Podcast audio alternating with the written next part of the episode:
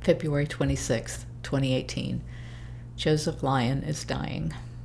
When I arrived at the sanctuary, I was stopped in my tracks by the majesty of Joseph Lion laying in the grass of the lake bank. His mane blew softly in the morning air, and the sunrise glistened on the water and in the dew droplets in the grass. Birds were flying low, and there was a cacophony of wildlife sounds welcoming another day.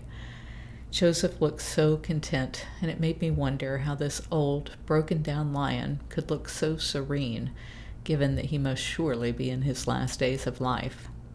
It was a momentary glimpse into my own mortality, and sort of a scene of what it's like to stand at the edge of the abyss and see the beauty on the other side beckoning. I don't know how long I stood there, lost in his power and tranquility. The spell was only broken by him yawning and falling over to sleep. Later in the day, Joseph was quite attentive to his keepers offering him food, but he'd just take it from them, as if to be polite, and then drop it to the ground. Much later in the day, I rode past him on my bike, which always results in him looking up, if not fully waking. This time he didn't blink, so it caused me to turn around and make sure he was still breathing. He was, but I think he's gradually letting go of that cord that binds him to this caged life.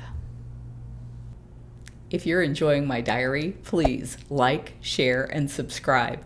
You can find other ways to connect to me over at bigcatrescue.org forward slash carole.baskin.